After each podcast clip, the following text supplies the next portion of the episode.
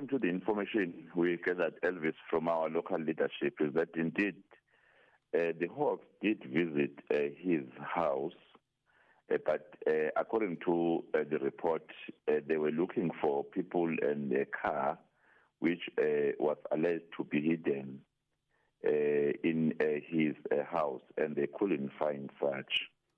Well, and at the time they arrived, the deputy mayor was just at work in the municipality.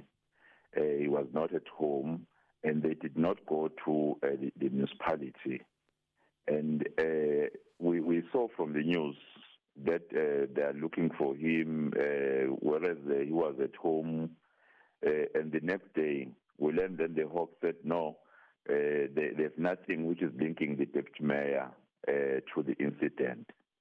That is why, as the IFP, we said the allegations were baseless when we saw the statements from the Hawks that nothing is linking the deputy mayor.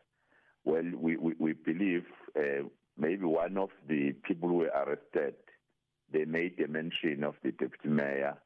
I don't know for what a good reason, if it's one of them. Mm-hmm. Will you be initiating your own processes within the party to get to the bottom of this matter?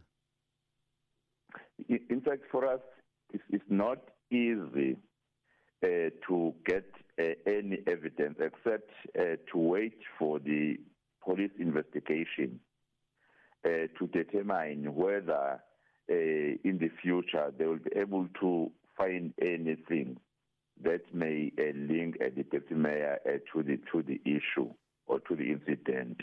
And that is where, as the IFP then, we will take drastic steps. Well, already we have spoken to both the leadership of Inkosi Langalibalele and the deputy mayor to try and find out if there's anything which is such as was reported in the news. And we have learned that we couldn't find any reason to suspect that the deputy mayor is implicated. Mm-hmm. But today we know that he will come to the police station, and also on that one we'll be watching closely what will transpire. But according to the statement we got from the Hawks was that there is nothing which is linking the deputy mayor to the incident.